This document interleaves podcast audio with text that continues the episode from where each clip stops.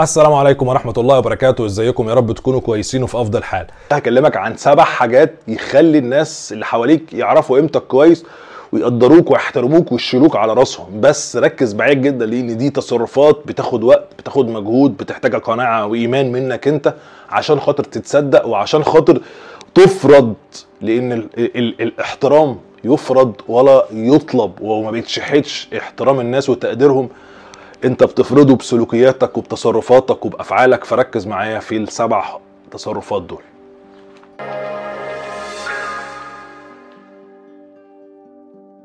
اول حاجة لازم تعملها عشان خاطر تخلي الناس تعرف قيمتك كويس هي انك تتوقف عن فعل الاشياء نيابة عنهم. الناس بي بي بي بيتكسلوا، بيتعاملوا مع اللي انت بتعمله ده بمرور الوقت على انه حق مكتسب، بقت شغلتك بقى. بعد ما بقى كان فيفور وكان جميله وكان مساعده، خلاص شيلها انت بقى، اعملها انت بقى، فاصبحت انت بالنسبه لهم تابع. ممكن تبقى سوري لو قلت لك خادم، سوري لو قلت لك، ما تزعلش مني لو قلت لك بقيت موظف عندهم، ما بقيتش طرف في علاقه تحترم وتقدر. فبالتالي احنا بنساعد وبندعم وبنهتم بالناس وبنقف جنبهم لان ده من ديننا ومن اخلاقنا ومن عاداتنا ومن تقاليدنا، لكن لا نتولى فعل الاشياء بالنيابه عنهم وهم راكنين على الكنبه جوه وقاعدين ونايمين وبيشخروا وبيتفرجوا على التلفزيون وبيمارسوا حياتهم وانا اللي مسحول في حياتهم بالنيابه عنهم. ده يوك. الحاجه نمره اتنين، اتعلم تعبر عن مشاعرك بالافعال. صوت الافعال دايما اقوى من صوت الكلام. يعني لما تكون تعبان ومحتاج تنام، انا خلاص ستوب، انا هنام، انا جعان ومرهق، فلا انا اسف لازم اخد بريك عشان اكل. قيس بقى على كده من الحاجات البسيطه دي لكل حاجه بعد كده، ان صوت افعالك مش تشحت منهم المعامله، مش تشحت منهم الكلام، مش تتحايل عليهم، لا converted ل اكشنز. يبقى كل ده تتحول لافعال. الافعال هي اللي بتخلي الناس تلتفت، هي اللي بتقول اه ده خد قرار، ده خد اكشن، ده ما بيهزرش، ده ما بيقولش اي كلام، ده مصر انه يحافظ على نفسه، ده مصر انه يحافظ على احتياجاته، ده مصر انه يحارب على حقوقه، ده ما بيهزرش. ده باين في ردود افعالك وفي كلامك. انما طول ما انت قاعد مستنيها يمكن يحسوا، يمكن يقدروا، يمكن يشوفوا، لا هيحسوا ولا هيقدروا ولا هيشوفوا. النقطه اللي بعد كده، لا تظل كونك آلة صماء لا ليها موقف ولا ليها رأي ولا ليها كلمة ولا ليها صوت ولا له إرادة.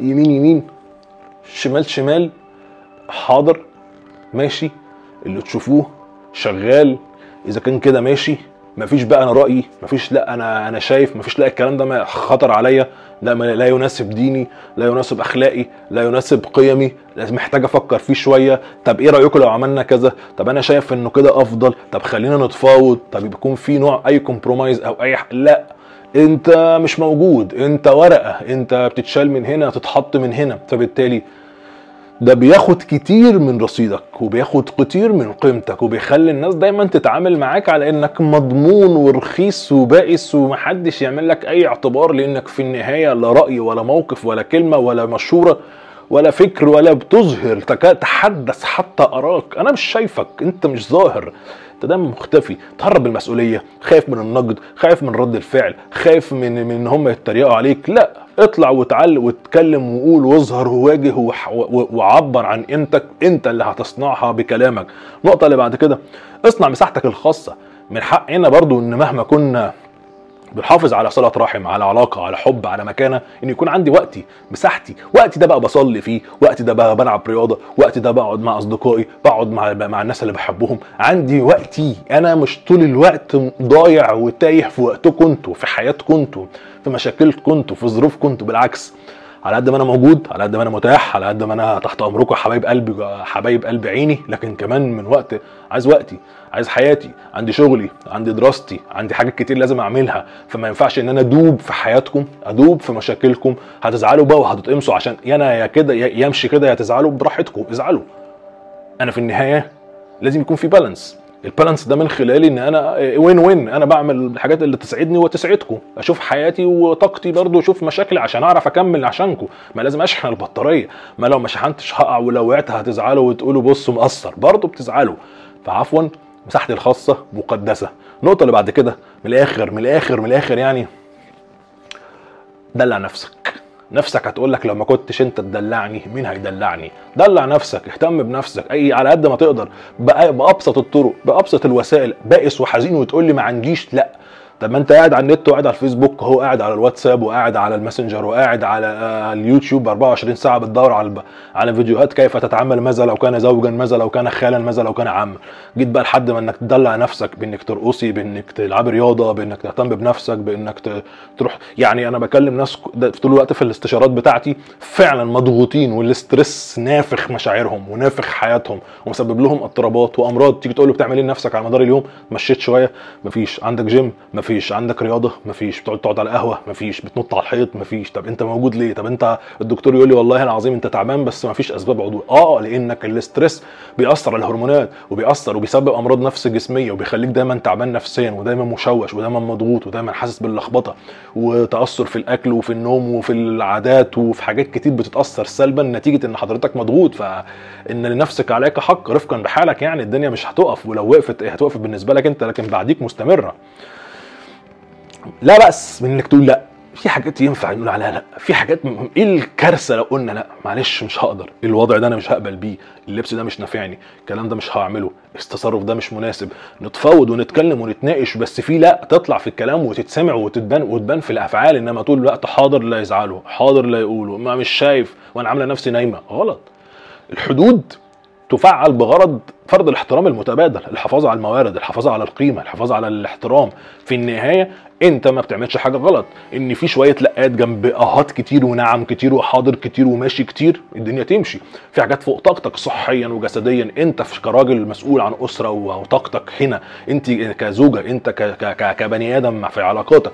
انما فكره الاتاحه المطلقه وحاضر وكله ماشي ماشي ده بي بيستنزف، بيخلي الصابونه تبوش قبل وقتها وقبل ميعادها.